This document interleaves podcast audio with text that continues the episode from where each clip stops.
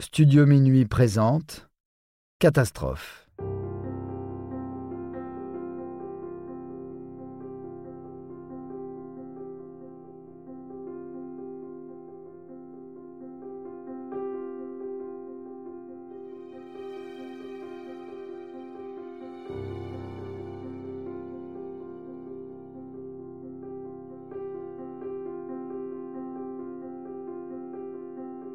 Arrow Air, vol 1285. Le dernier vol des aigles hurlants.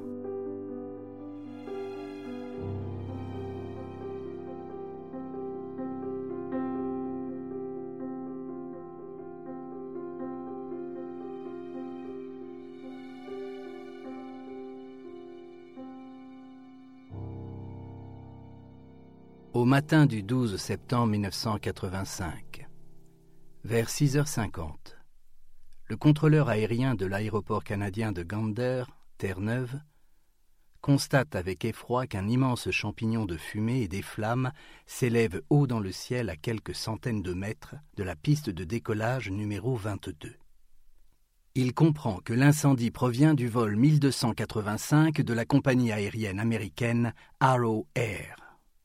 Ce jour-là, à bord du DC-8 se trouvent huit membres d'équipage et 245 soldats américains qui rentraient dans le Kentucky pour fêter les fêtes de Noël en famille. Personne n'a survécu.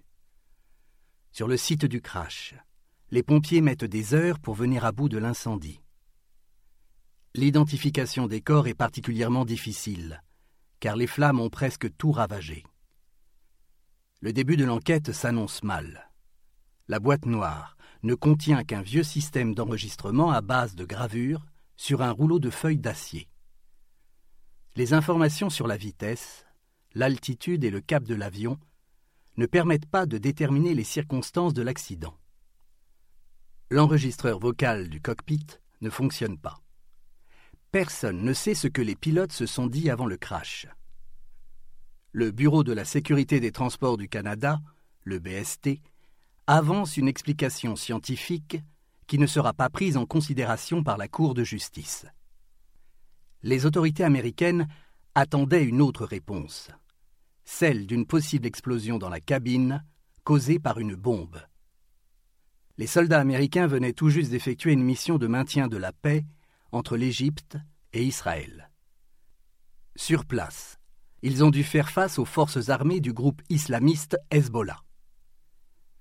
Les familles des 253 victimes sont toujours dans le doute. La vérité sur cette affaire semble sérieusement compromise. Ce 11 décembre 1985, c'est la quille pour les membres de la célèbre 101e division de l'armée américaine. Surnommée les Aigles Hurlants, cette division est célèbre pour avoir contribué au succès du débarquement en Normandie durant la Seconde Guerre mondiale. L'unité aéroportée composé de quelques milliers d'hommes, s'était en effet lancé à l'assaut des troupes ennemies dans les airs. Si plus de 1500 hommes ne sont pas revenus de cette opération, les autres sont rentrés au pays en héros. Dès lors, faire partie de la 101e est devenu un immense honneur. Les soldats en sont bien conscients. Ils ont travaillé dur pendant six longs mois pour maintenir la paix entre l'Égypte, en proie au djihad islamique depuis de nombreuses années, et Israël, le pays cible numéro un des islamistes. Les 245 Américains, tous originaires du Kentucky, sont prêts à embarquer dans un avion cargo DC-8 affrété spécialement pour les ramener au pays. L'appareil appartient à la compagnie Aero Airlines. Habituellement, il effectue des vols commerciaux pour le compte de l'aviation civile. Cependant, il n'est pas rare que de tels avions soient réquisitionnés par l'armée américaine pour envoyer leurs unités à l'extérieur du pays ou les rapatrier à l'occasion de longues permissions. L'avion a volé toute la journée du 11 décembre et toute la nuit, effectuant plus de 10 000 kilomètres en deux étapes. D'abord, le Caire-Cologne, puis Cologne-Gander. Les cinq membres du personnel de l'équipage de la compagnie Arrow Airlines sont aux petits soins pour ces hommes. Ces derniers mois ont été intenses et difficiles. Tout le monde n'aspire qu'à relâcher la pression. C'est d'ailleurs dans une liesse générale que les militaires débarquent au Canada. Il est 5h30 du matin, heure locale. Mais les passagers sont pourtant bien réveillés. Ils savent que dans quelques heures, ils vont retrouver leur famille, leurs amis, leur foyer confortable. Ils vont tout de même devoir patienter, car le DC-8 doit faire le plein. Pendant que les techniciens au sol font le nécessaire, le capitaine John Griffin, pilote, et instructeur pour la compagnie depuis quatre ans, avec 7000 heures de vol au compteur, accueille John Connolly. Ce copilote est également expérimenté, puisqu'il a déjà réalisé 5500 heures de vol, dont près de 1000 sur un DC-8. Il fait la connaissance du mécanicien de vol chargé de surveiller les systèmes de l'avion, Mike Fowler. Les pilotes profitent de ce temps mort pour vérifier leur checklist. Mike Fowler inspecte l'extérieur de l'avion à la recherche d'un éventuel dommage causé au fuselage ou au moteur. Il se charge également de vérifier qu'il n'y a pas trop de glace qui se serait accumulée sur le fuselage et qui pourrait rendre le décollage difficile. Les conditions météorologiques au-dessus du Canada sont en effet favorables à l'accumulation de givre sur les appareils. Mais tous les mécaniciens ne choisissent pas nécessairement de réaliser une opération de dégivrage. Mike Fowler juge que l'état de l'avion permet de continuer le voyage. Ces différentes opérations de ravitaillement et de vérification prennent un peu plus d'une heure. La compagnie juge que 2500 gallons, soit 9500 litres de gazole, seront nécessaires pour effectuer le dernier trajet. Cela laisse le temps aux soldats de faire quelques achats de dernière minute dans les boutiques de souvenirs de l'aéroport. Beaucoup d'entre eux ont des enfants en bas âge, il y a justement un magasin de peluches dans l'aéroport de Gander. Les pères de famille font leur choix, puis repartent en direction de la porte d'embarquement, les bras chargés de paquets. Dans le cockpit, les pilotes ont terminé leur vérification. À 6h40, tous les indicateurs sont au vert. John Griffin estime qu'il est temps de demander l'autorisation à la tour de contrôle de décoller. Mais l'avion ne peut pas partir tout de suite, il doit se rendre sur la piste 22 alors qu'il se situe sur la piste 13. C'est un changement de dernière minute. Rien n'indique sur leur feuille de route qu'ils doivent emprunter cette nouvelle piste qui les obligera à effectuer une rotation pour pouvoir se remettre dans la bonne direction. Le copilote, John Conley, effectue la manœuvre comme demandé par le contrôleur aérien. Le DC-8 emprunte l'intersection de la piste 13 pour se placer en piste 22 et commence son accélération. En cabine, les soldats accompagnent cette manœuvre en chanson. Le moment tant attendu est enfin là. L'avion s'éloigne de plus en plus vite. La fin de la piste n'est plus très loin. La vitesse réglementaire de 167 nœuds est atteinte, soit 309 km/h. Le vol 1285 entame son ascension.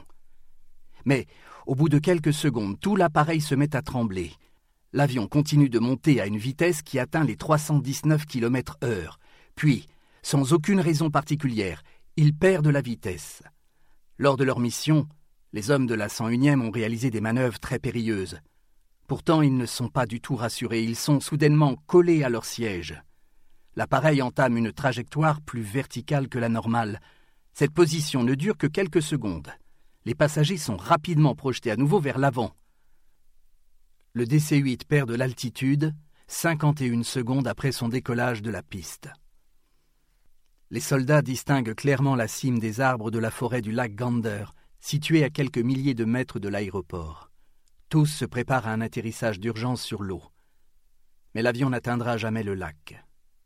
À 6h47, le vol 1285 se crache en pleine forêt dans une gigantesque explosion qui n'épargnera personne. L'Amérique entière est sous le choc. Elle vient de perdre 245 héros en quelques secondes. Depuis sa création, jamais la 101e division n'avait subi de telles pertes aussi rapidement. La tragédie est encore plus lourde pour les familles qui devront désormais passer Noël dans la douleur. En moins d'une minute, ce qui devait être une célébration s'est transformé en un terrible drame. Le président Ronald Reagan s'adresse aux familles en ces mots. Vous ne pleurez pas seul.